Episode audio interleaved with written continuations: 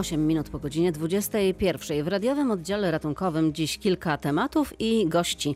Na początek porozmawiamy o przyszłości lekarzy rezydentów, choć właściwie nie tylko o ich przyszłości, ale także o przyszłości naszej, czyli pacjentów. Jak wiadomo, w rozmowach z ministerstwem drgnęło, ale co tak naprawdę znaczy to przysłowiowe światełko w tunelu? O tym już za chwilę. Naszym gościem będzie też niezwykły człowiek, który kiedyś potrzebował pomocy, pokonał raka, a potem sam został ratownikiem medycznym i ratował innych. I to nie wszystko. Dziś uprawia crossfit i do tego jak uprawia, o tym on sam opowie najlepiej. Zapraszam także na spotkanie z doktorem Rafałem Szymczakiem ze Szpitala Wojskowego we Wrocławiu, który opowie o tym, jakie znaczenie dla całego organizmu ma dobrze działająca tarczyca. Ci, którzy mieli lub mają z nią problemy, doskonale wiedzą, że odpowiada za wszystko, absolutnie wszystko w organizmie. I na koniec jeszcze kolejna operacja w Uniwersyteckim Szpitalu Klinicznym we Wrocławiu, gdzie słynny chirurg Adam Domanasiewicz znowu zaskoczył. Daje nadzieję chorym z czterokończynowym porażeniem. Z jednego mięśnia robi dwa. Jak to robi, opowie jeszcze w tej godzinie. Zapraszam, Elżbieta Osobi. Publicystyka w Radiu Wrocław. A na początek rezydenci. I w studiu właśnie są goście, rezydenci Marcin Lewicki i Jurand Sielicki. Dobry wieczór panowie. Dobry wieczór. Dobry wieczór pani, dobry wieczór państwu. Spotykamy się po raz kolejny, bo spotkaliśmy się poprzednio, kiedy protest rezydentów był w takiej gorącej fazie. To był protest czas głodówki. Teraz jest trochę inny czas. I przypomnę tylko, że w ubiegłym tygodniu doszło do spotkania takiego ważnego między Porozumieniem Rezydentów a Ministerstwem Zdrowia i po tym spotkaniu obie strony zgodnie mówiły tak: dostrzegamy światełko w tunelu. Głównym postulatem, przypomnę, rezydentów jest wzrost nakładów na służbę zdrowia. Najnowsza propozycja medyków to dojście do wydatków na poziomie 6% PKB do 2023 roku. Rząd do tej pory podkreślał, że w życie weszła już ustawa, której zapisano osiągnięcie tego pułapu w 2025. Podczas tego spotkania padły dość konkretne propozycje. Może oddajmy na chwilę głos nowemu ministrowi zdrowia, Łukaszowi Szumowskiemu. Poruszyliśmy wszystkie punkty, które postulowali rezydenci, począwszy od wzrostu nakładów, poprzez deregulację, poprzez warunki płacy i pracy. Także myślę, że to były dobre rozmowy. Nie będziemy komunikowali żadnych szczegółów, dlatego że negocjacje trwają. No właśnie, szczegółów na razie niewiele. Rozmowy były konstruktywne i merytoryczne. To także mówi wiceprzewodniczący Porozumienia Rezydentów Jarosław Biliński. Pojawiła się propozycja dotycząca punktu brzegowego, którym było przejście do dalszych rozmów, to znaczy przyspieszenie wzrostu nakładów na ochronę zdrowia. W związku z tym omówiliśmy wszelkie nasze postulaty, które były zgłaszane podczas protestu głodowego i sformułowane już 2,5 roku temu. Lekarze rezydenci przyznali, że choć w wielu miejscach nadal pozostają spore różnice, to poczuli partnerskie traktowanie ze strony ministerstwa. Obie strony umówiły się na kolejne spotkanie. Termin został wyznaczony, jak wiemy, teraz na 1 lutego. W studiu są goście. Obserwowaliście na pewno te rozmowy, które toczyły się w Warszawie. Jak wy przyjęliście je? Marcin Lewicki.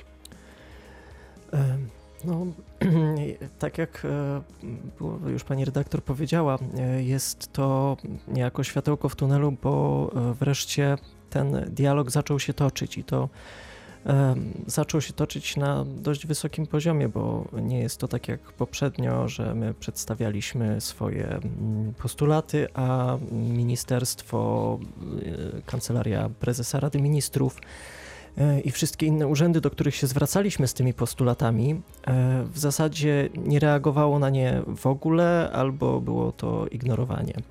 W tym momencie udało się przynajmniej usiąść do tego stołu i zacząć konkretny dialog. Zmiana na stanowisku ministra zdrowia ma tu znaczenie? Trudno powiedzieć. Dajemy mu szansę i oczekujemy na dalsze kroki. Jurand Sielicki, jak ty oglądałeś to? Znaczy, wygląda to na nowe rozdanie w wykonaniu pana ministra. Cieszymy się z tego bardzo. Oczywiście to jest nowa jakość. Mam nadzieję, że ten poziom zostanie utrzymany, że to nie jest żadna chwilowa, piórowa rozgrywka, tylko rzeczywiście ta konstruktywna rozmowa. No, trzymamy kciuki, liczymy na dalsze sukcesy 1 lutego. Ale czy ten brak konkretów na razie nie niepokoi was? Myślę, że to jest po prostu pewien czas, który trzeba sobie dać. Myślę, że pan minister zna sytuację, ale musi pewne analizy jeszcze wykonać i dopiero wtedy może z nami konstruktywnie rozmawiać. Sam zapowiedział, że oczekuje nas konsensusu i tak naprawdę przygotowania pewnych podwalin do następnej kadencji i realizacji tych wszystkich naszych założeń. Chociaż tego czasu jest teraz za mało na ten moment, żeby to wszystko spiąć budżetowo i również prawnie. No i czekamy na ten początek, żeby ruszyć z tematem. Tak jak we wszystkich tych przekazach słyszę, ten początek i ten punkt wyjścia do rozmów to było zagwarantowanie tych wyższych nakładów na ochronę zdrowia.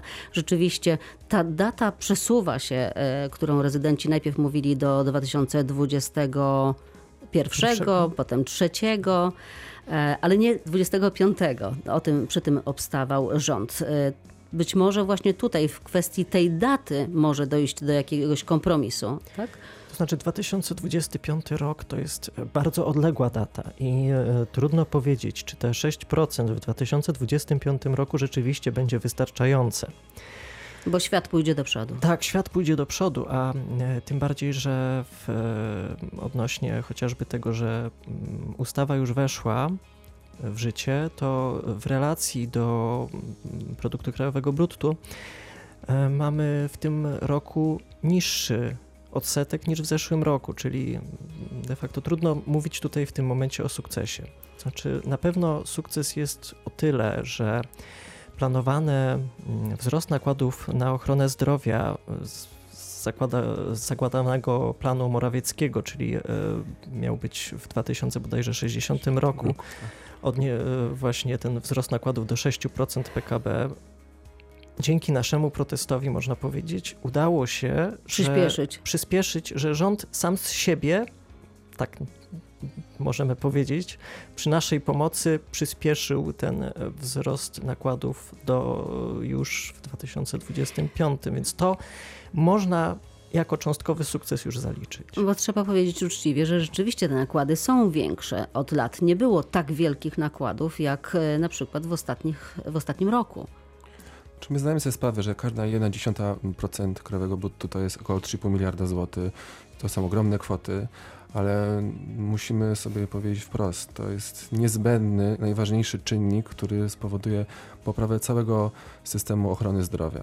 To nie są tylko wynagrodzenia, ale to jest cały szereg, który musi być spełniony, każdego pracownika, sprzętu i nie jesteśmy w stanie nic bez tego zrobić tak naprawdę. I różne inne pomysły, one są oczywiście potrzebne i wymagane, ale bez zwiększenia nakładu nie ma takiej możliwości.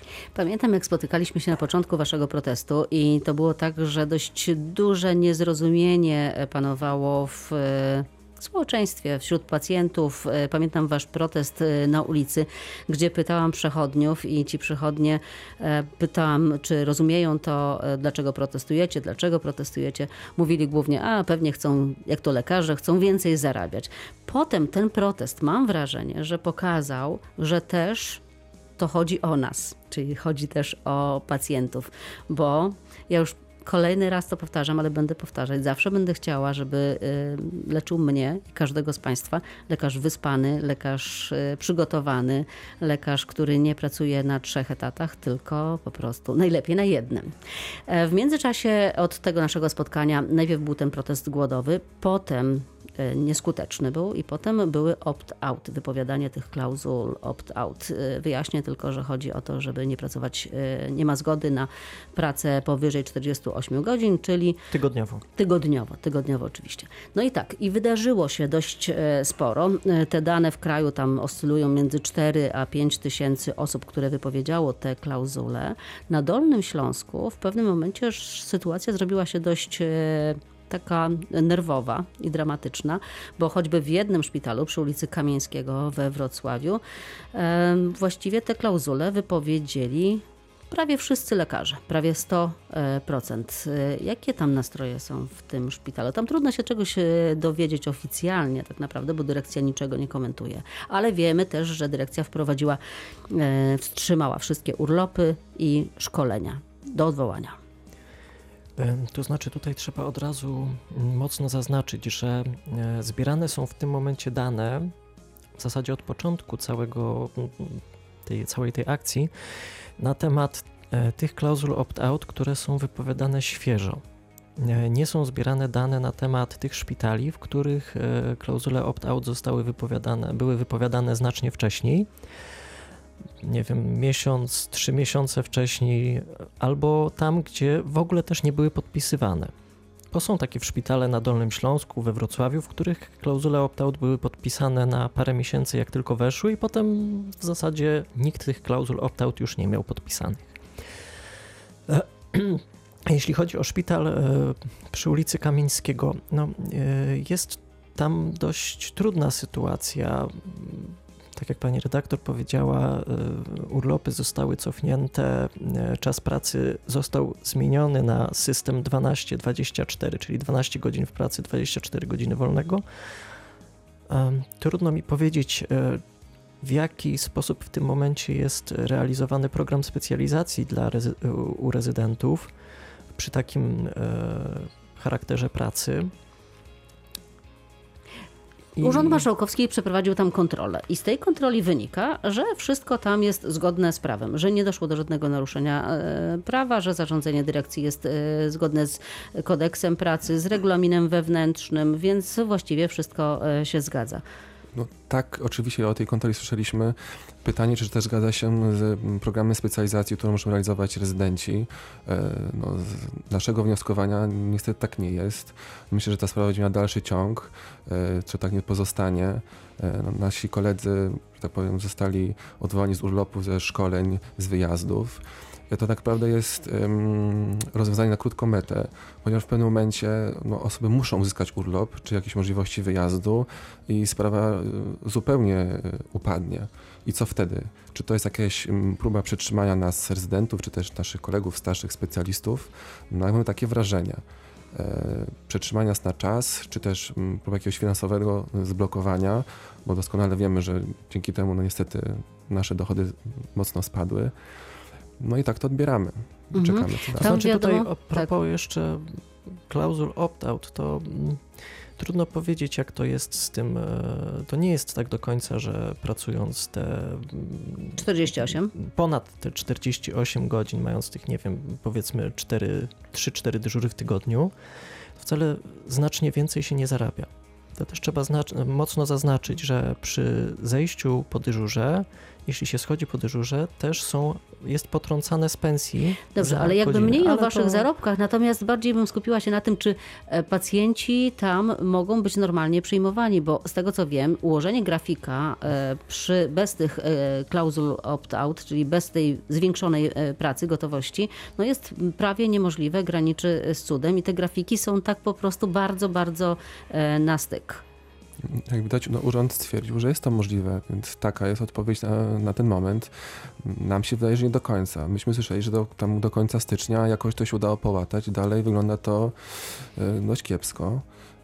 No niestety. Więc to nadal jest takie trochę właśnie łatanie. Podobnie trudna sytuacja jest w szpitalu przy ulicy Koszarowej, gdzie na przykład klauzulę opt-out wypowiedzieli wszyscy lekarze, rezydenci i specjaliści oddziału psychiatrii. Psychiatrii dziecięcej. Psychiatrii dziecięcej, dokładnie. Tak. I chwilowo też tam załatano jakoś dziurę. Ale jak ta sytuacja ma się rozwiązywać dalej? W Ministerstwie Zdrowia trwają rozmowy. Jeśli one będą toczyć się w dobrym kierunku, to znaczy, że co? Lekarze zaczną znowu pracować więcej? To znaczy liczymy Jak to ma wyglądać? Liczymy na jakiś konkretny program zmian, który może dać jakiś właśnie tymczasowo, że my w tym momencie tymczasowo damy radę pracować jeszcze ponad te 48 godzin, żeby móc, żeby utrzymać ten system jeszcze w ramach generalnie działania. Walczyliście o to, żeby nie pracować na kilku etatach. Tak, my już walczymy dla naszych kolegów młodszych tak naprawdę. My już wiemy, że jeśli ten okres czasu dochodzenia do tych zmian będzie dość długi, my już tego oczywiście skorzystamy, ale nie tak bardzo jak nasi młodsi koledzy, którzy teraz rozpoczynają studia, czy też za chwilę specjalizacji, rezydentury. My walczymy dla już osób młodszych, żeby pracowali w normalnych warunkach i dzięki temu mogli naszych pacjentów odpowiednio traktować i leczyć na najwyższym poziomie, bycie wypoczętym oczywiście. No właśnie, powiedzcie, jak to wygląda, kiedy tak w praktyce, jak lekarz pracuje na kilku etatach? No jest to trudne. No ale trudne to, co to znaczy? Jest, bo ja mogę powiedzieć z własnego doświadczenia, jak pracowałem jeszcze w nocnej pomocy lekarskiej i dodatkowo w podstawowej opiece zdrowotnej. Często było tak, że rano szedłem do pracy w przychodni, potem na te 2-3 godziny przerwy, na 18 do nocnej pomocy lekarskiej. Do której? Do rana. Do rana, do tej 7:30, bo wtedy mniej więcej kończyła nocna pomoc lekarska swój kontrakt. Zaczynał się kontrakt już normalnie przychodni. Wtedy ja brałem rzeczy, na 8 jechałem do swojej przychodni i w tym momencie po takim maratonie w zasadzie trudno powiedzieć, w jakim stanie byłem ja, to znaczy na ile moje zdolności poznawcze były odpowiednio wyostrzone, żeby móc spokojnie pracować tak, na najwyższym poziomie, na ile mogłem. Mogę zdradzić, że ostatnio pana samochód pojechał, chociaż nie powinien pojechać dalej? Tak. No bo to też pewnie jakiś wynik zmęczenia. Tak, no mianowicie miałem stłuczkę, bo zamyśliłem się, myśl mi gdzieś uciekła po właśnie jakimś takim maratonie z biegu z jednej pracy do drugiej.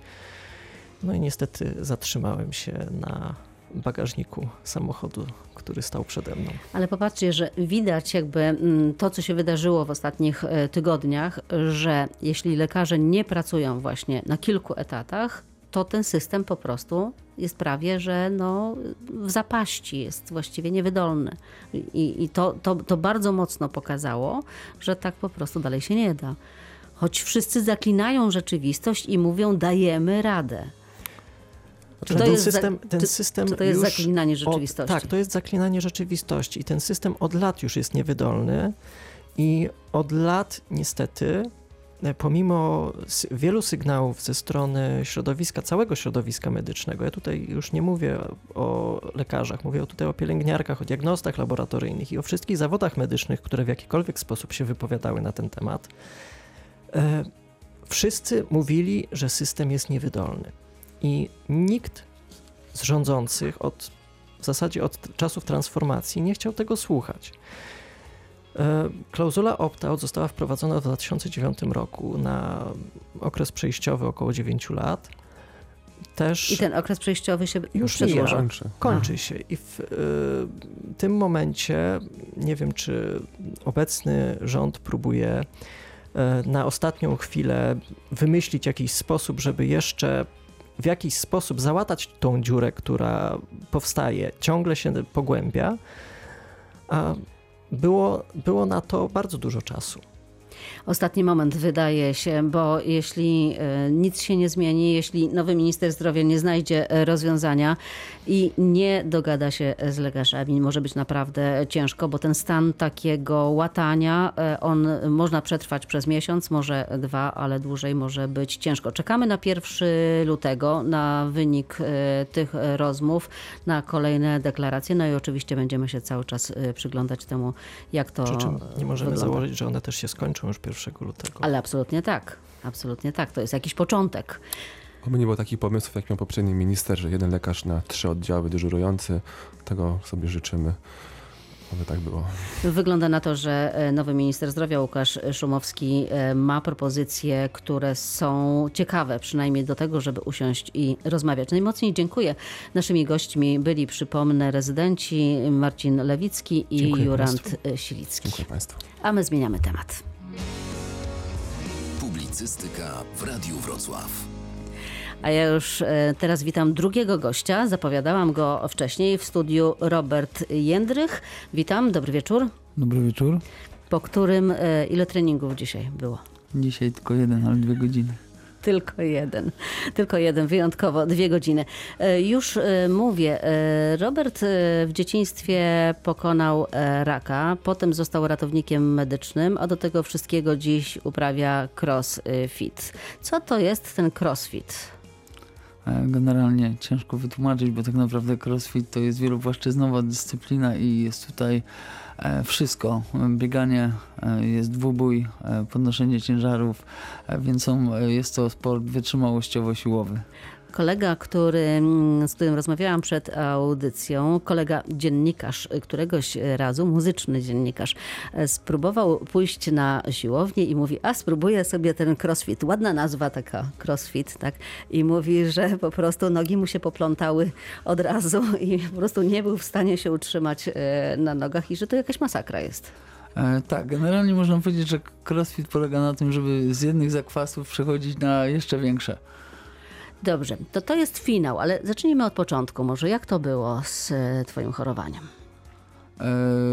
Zupełnie przypadkowo wróciłem, choroba została wykryta zupełnie przypadkowo, wróciłem z zawodów z karate. Ile lat wtedy miałeś? 14. Po uderzeniu w lewą łopatkę zrobił mi się krwiak. Ten krwiak się nie goił przez 2 tygodnie, nie mogłem lewą ręką ruszyć.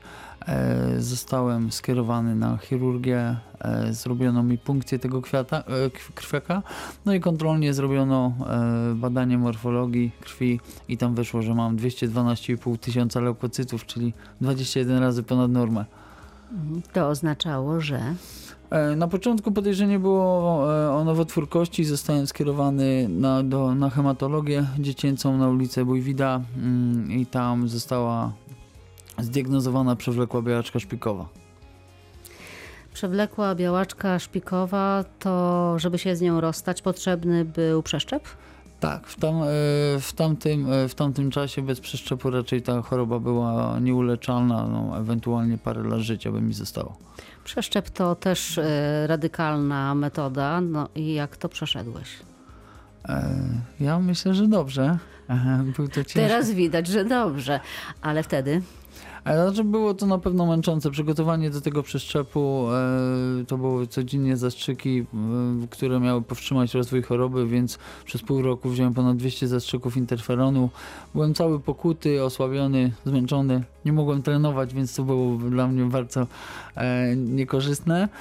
Sam przeszczep jako taki nie jest jakimś skomplikowanym tak naprawdę zabiegiem, bo wygląda to tak jak transfuzja krwi. Ten szpik sobie po prostu kapie. Miałem tyle szczęścia, że dawcą mógł zostać mój brat, którego pozdrawiam. I najtrudniejszy moment to jest ten później po przeszczepie, powrót do normalnego życia, powrót do normalnego funkcjonowania. Ja zawsze byłem związany przez całe swoje życie ze sportem, no i jak najszybciej chciałem do niego wrócić. No właśnie, ale to jak wychodziłeś ze szpitala, to lekarze pozwolili ci od razu, tak? Możesz już wrócić na boisko, możesz zacząć biegać, uprawiać sport?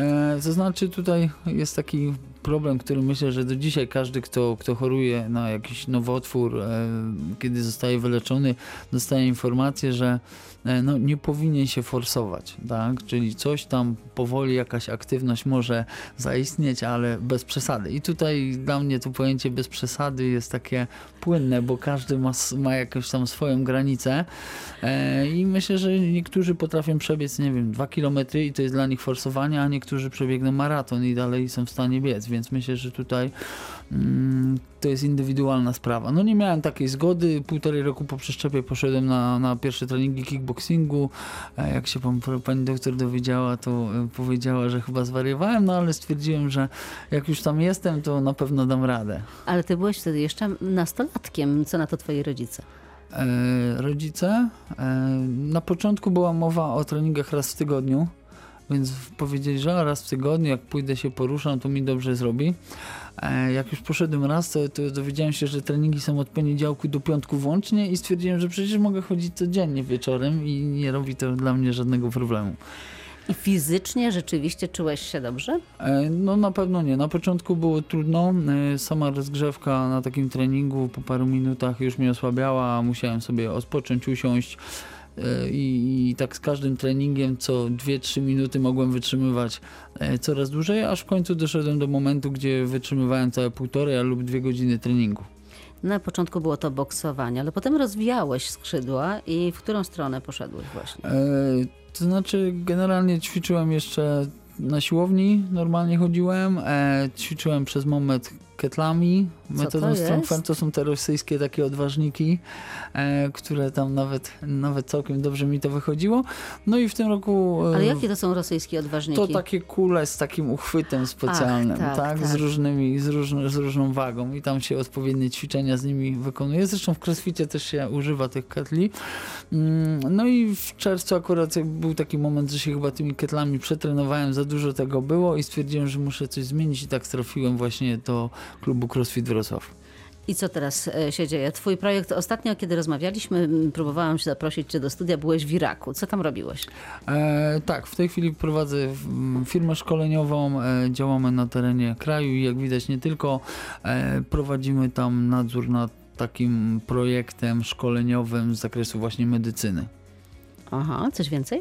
Generalnie została stworzona jakby powiedzmy jedna z pierwszych takich irackich akademii medycznych dla wojska i przygotowujemy ich instruktorów, przygotowujemy ich wolontariuszy, którzy w czasie wojny sami się zgłaszają i chcą pełnić rolę, funkcję medyka. Bo ty przez jakiś czas byłeś ratownikiem medycznym. Skąd ten pomysł na to, żeby zostać ratownikiem medycznym? Spłata jakiegoś długu za to, że uratowano ci życie? Tak, to akurat był taki pomysł, który...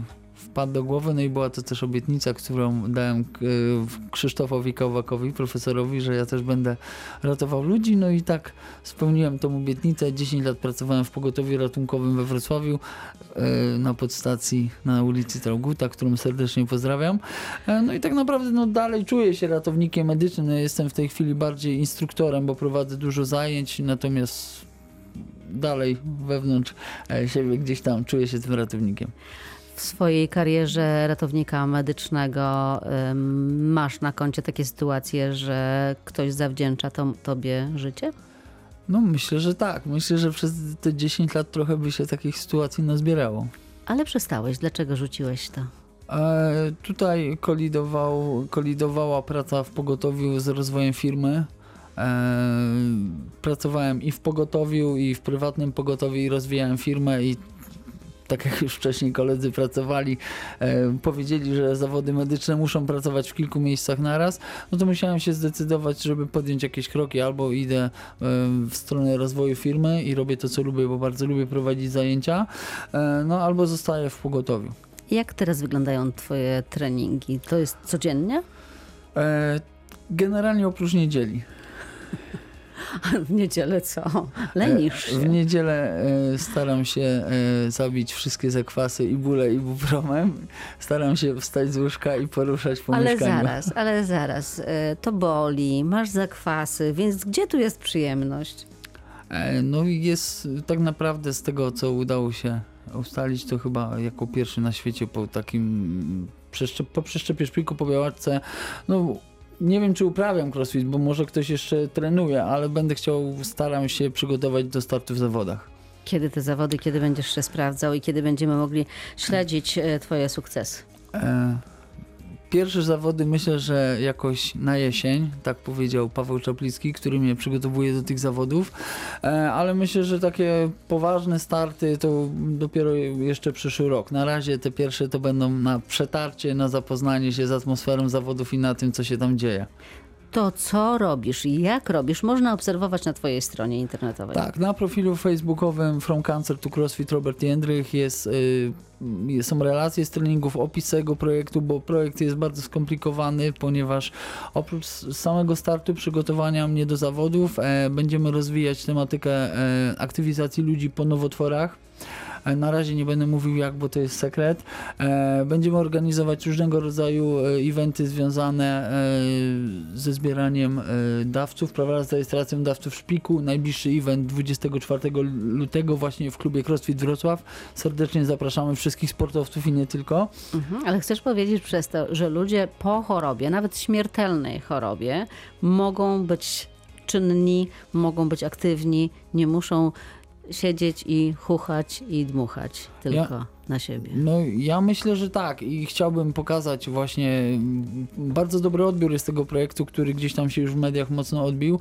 Bardzo dużo ludzi, którzy walczą aktualnie z chorobą, napisało do nas, zapytali, jak ja zaczynałem, jak to wygląda, szukają porad, szukają jakichś konsultacji, staramy się też z Pawłem odpowiadać im częściowo online. Ci, którzy są gdzieś tutaj z rejonu, powiedzmy wrocławskiego, naszego województwa, są serdecznie zaproszeni na zajęcia, mogą potrenować z nami. Innym staramy się pomóc lub naprowadzić ich też na właściwego trenera. No teraz ta sytuacja, którą mamy na, powiedzmy, na rynku jest dużo łatwiejsza, bo jest bardzo dużo trenerów personalnych, dużo klubów sportowych. Za moich czasów takiego wyboru aż nie miałem.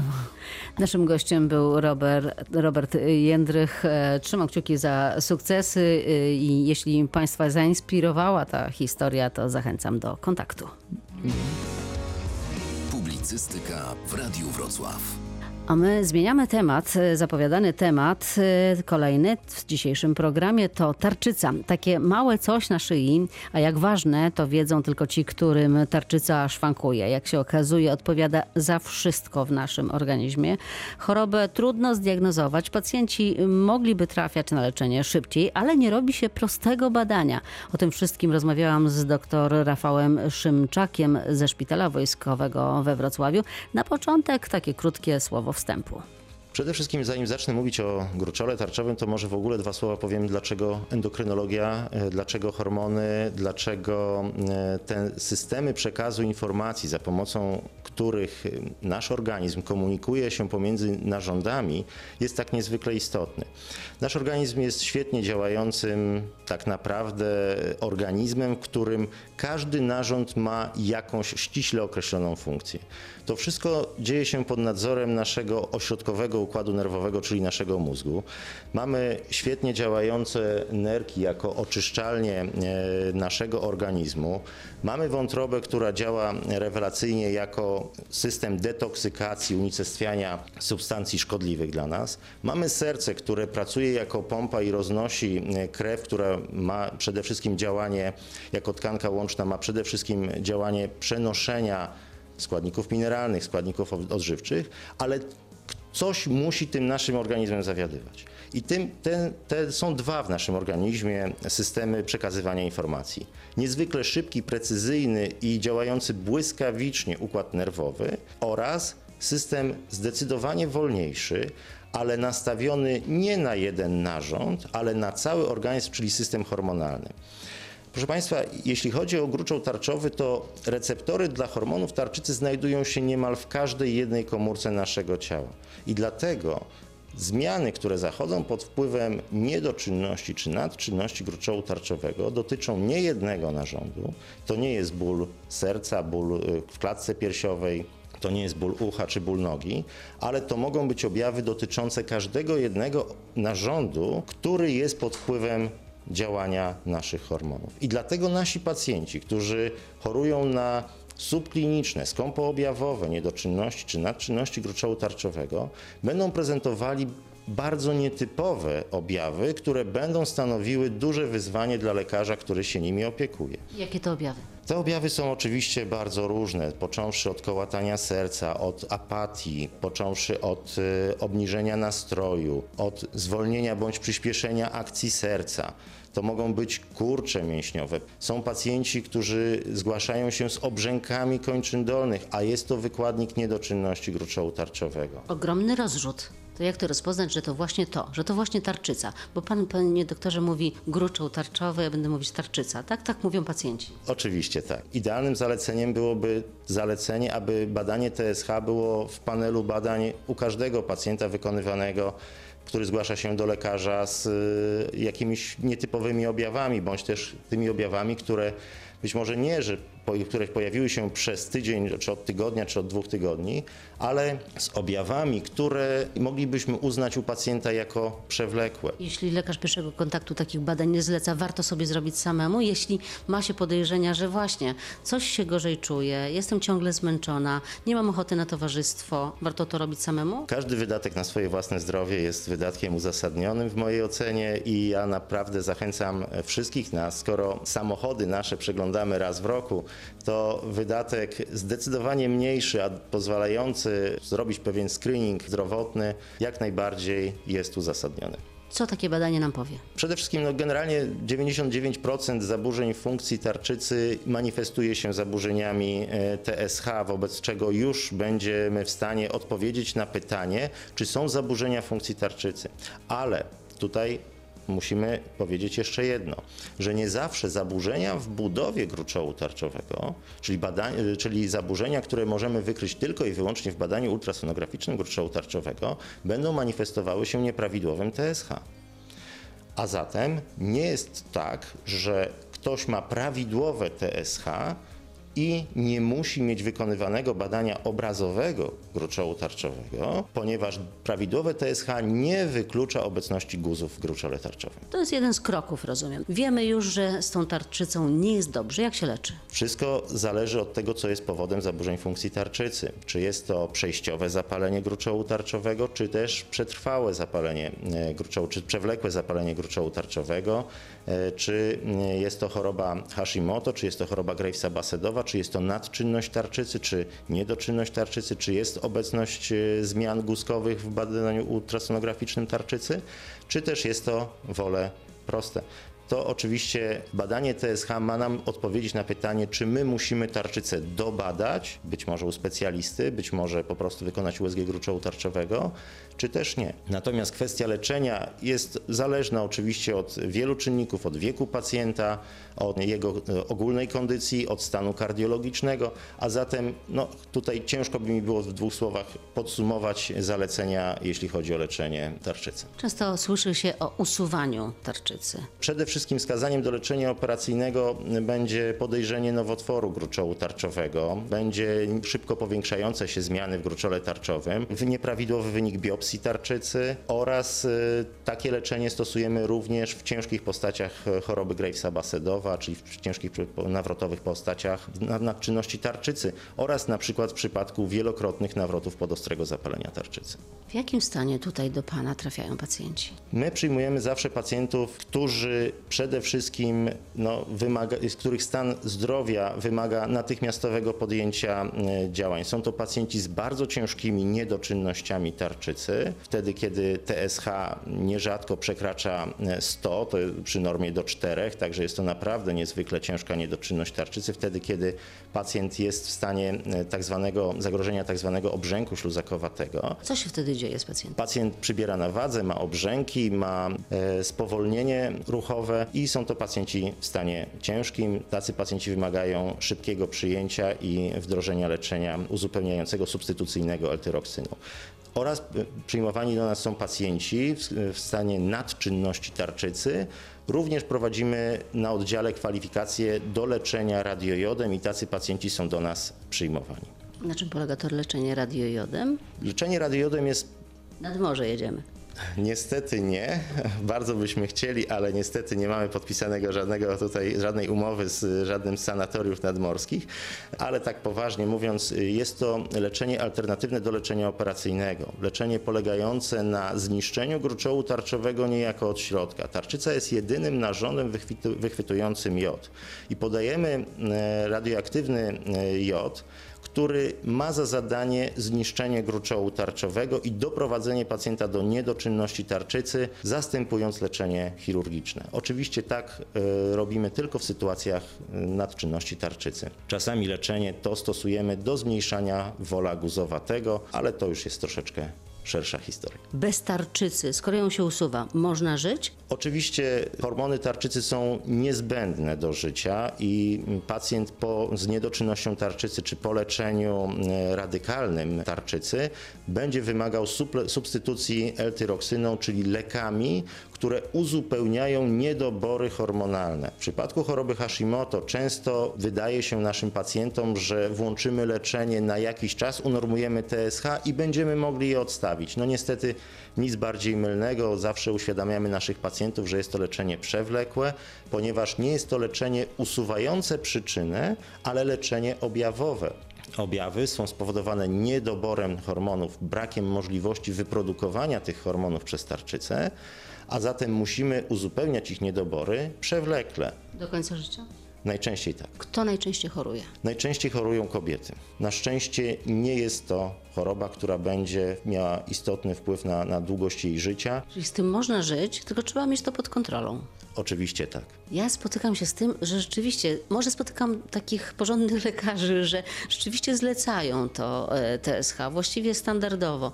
Natomiast rzeczywiście, tak jak słyszę, nie zawsze to się dzieje. W badaniach okresowych na przykład może mogłoby to być. Byłoby potrzebne? Jak najbardziej tak. Uważam, że powinno być to jedno z podstawowych badań, które jest proponowane naszym pacjentom. No i przekonuje tak właśnie dr Rafał Szymczak ze Szpitala Wojskowego we Wrocławiu. A jak to jest żyć z chorą tarczycą, wie m.in. pan Zbigniew Dudkiewicz, który trafił do Szpitala Wojskowego. No ja przyszedłem tutaj z nadczynnością tarczycy, która została stwierdzona po badaniach. Teraz w 2017 roku, bo miałem mieć robioną rezonans magnetyczny. W związku z tym musiałem wykonać badanie TSH. Przez przypadek wyszło, że to tarczyca? No przez przypadek właśnie, bo to wynik wyszedł taki bardzo zaniżony. Miałem TSH miałem 0,0,03. Ale jak się to panu objawiało? Jak pan się czuł? Co się działo z panem? Znaczy ja nawet nie wiedziałem o tym. Chudłem. Ważyłem 76 kg, tak jak na swój wzrost i wiek, no to troszeczkę za mało, bo ja byłem troszeczkę taki masywniejszy, nie? To chudnięcie to jeden z objawów, coś jeszcze? Nadpobudliwość. Co się działo? No taki poddenerwowany chodziłem bez przerwy. Coś mi przeszkadzało, nie? Zaraz jakaś tam była reakcja taka, no nietypowa, no drżenie rąk. A wcześniej pan się tak nie czuł, tak? Wcześniej nie miał pan takiej nerwowości. Nie. No zresztą ja byłem w 2016 roku tutaj na oddziale kardiologicznym, gdzie miałem robioną koronografię. Kołatanie, ale nie wiem, czy to była przyczyna, w sensie tym, bo ja miałem wcześniej, choruję oprócz tego na arytmię serca, to mam dodatkowe pobudzenia, a kołatanie to było takie mocne uderzenia, jakby przykładowo serce mi chciało wyskoczyć. Serce wyskakuje, może doprowadzić chora tarczyca do depresji czy też kłopotów z koncentracją. Tym bardziej warto ją badać. Publicystyka w Radiu Wrocław. A my znowu zmieniamy temat. Kolejna spektakularna operacja w Uniwersyteckim Szpitalu Klinicznym we Wrocławiu. Zacznijmy od pacjentki. 44-letnia Agata Przemyska przyznaje, że całe życie czekała na taką szansę. Jak miałam 16 lat, skoczyłam do wody. Skok do morza. Nabieg parę kroków do wody, naskok na dwie nogi i skoczyłam na główkę. Złamanie kompresyjne, odcinka rdzenia kręgowego C4, C5. Uderzyłaś tam w coś? W piasek, w dno. Wystarczyło. I od tej pory, no to już 28 lat prawie, powoli staram się uaktywniać. Na wózku? Tak, oczywiście. Pomagają mi oczywiście przyjaciele, rodzice, wszyscy wokół mnie, ale staram się coraz bardziej być jednak mimo wszystko samodzielna. Takimi rękoma, jakie mam, nauczyłam się wiele rzeczy. Przez te 28 lat człowiek się jednak nie poddaje, tylko stara się funkcjonować coraz lepiej. Praktycznie wszystko robię, gotuję, sprzątam, mam przecież dziecko, więc też trzeba było wszystko robić. No, głównym problemem było to właśnie, że nie można przy słabym tricepsie ręki, nie można się przesiąść. I tutaj wtedy właśnie jest pomoc potrzebna osoby drugiej, bo przy przesiadaniu się, czy na toaletę, bo przesiadka do samochodu to już najmniej, to już widzimy się, prawda? Bo codzienne życie to jednak toaleta na przykład, a nie wsiadanie do samochodu. A chwytanie? Takimi rękoma, jakimi mam, nauczyłam się chwytać. Na zasadzie zaciągnięcia nadgarstka. Dwie ręce do kupy razem, że tak powiem, dały radę przez ten czas i udawało się. Ale dlaczego w takim razie, skoro da się żyć, decydujesz się na tę operację i to nie jedną, bo tak naprawdę to jest seria operacji? Ponieważ chcę być całkowicie samodzielna, a do samodzielności właśnie potrzebuję to, żeby się przynajmniej sama przesiadać. To jest taki priorytet teraz dla mnie. To jest to, czego sama nie robię i nigdy nie robiłam. Zawsze potrzebna mi jest jedna osoba do tego, żeby mi pomóc się przesiąść.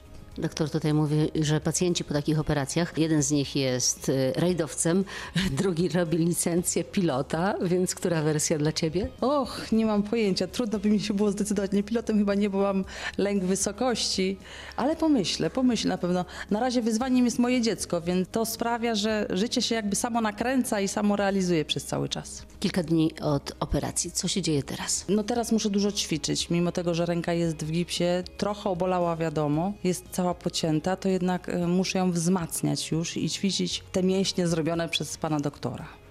Mięśnie zrobione? Tak, na nowo. Chwytasz tą butelkę? Wcześniej już chwytałaś?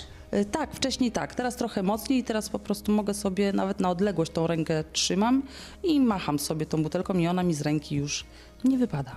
Przychodzi tu rehabilitantka. Jak wyglądają ćwiczenia? Codziennie. W zasadzie już na drugą dobę po operacji zaczęłam ćwiczyć. Kiedy będzie można sprawdzić pierwsze efekty? Czy to działa? No chyba dopiero gdzieś za 6 tygodni, bo to jest tak 3 tygodnie muszę mieć rękę w gipsie. Po tych 3 tygodniach ręka co tydzień będzie o kilka stopni zginana, więc to jest proces długotrwały. No tak, doktor mówi, że około 6 tygodni. Potem zobaczymy. A potem następna ręka, druga. Tak, chociaż dzień po operacji powiedziałam panu doktorowi, że gdyby mnie teraz spytał, czy chcę operacji, to od razu powiedziałabym nie, bo to jednak taki stres związany z operacją. Ta męczarnia taka wręcz, bo człowiek mimo wszystko jednak trochę, ale jednak był samodzielny, a teraz jest uzależniony w 300%. No ale to wszystko po to, żeby... Jak to mówi pan doktor, kto nie ryzykuje, nie pije szampana. To kiedy pijemy szampana? No myślę, że po drugiej operacji, bo jednak się na nią chyba zdecyduje. Za jakieś 2-3 miesiące. Takich operacji zwyczajnie się nie robi w Polsce. W tym szpitalu jest to pierwsza taka operacja. Jest więcej takich osób? Tak, jest więcej, bo nawet ja w swoim otoczeniu mam bardzo dużo znajomych po takim urazie jak ja, więc obdzwoniłam wszystkich i wszystkim powiedziałam, żeby tutaj przychodzili do pana doktora i już są w kolejce gdzieś tam na następne operacje pozapisywani, bo wszyscy chętni, bo chcą sobie jednak to życie codziennie ułatwić, ulepszyć. Nigdy nie myślałam o tym, że to koniec, że nic się nie wydarzy. I proszę, i 28 lat minęło i za chwilę mogę być... niezależna. Nie ma odwołania, ja to muszę zrobić. Dla siebie, dla mojej mamy, która przecież przez te 28 lat jednak targa mnie i jest jej bardzo ciężko, nie? No i dla mojej córki, żeby nam było też łatwiej. Z niecierpliwością czekam na efekty. Myślę, że będzie super, a pan doktor mówi, że rezultaty są spektakularne. A my to na pewno sprawdzimy. Posłuchajmy jeszcze doktora Adama Domanasiewicza, co on takiego zrobił.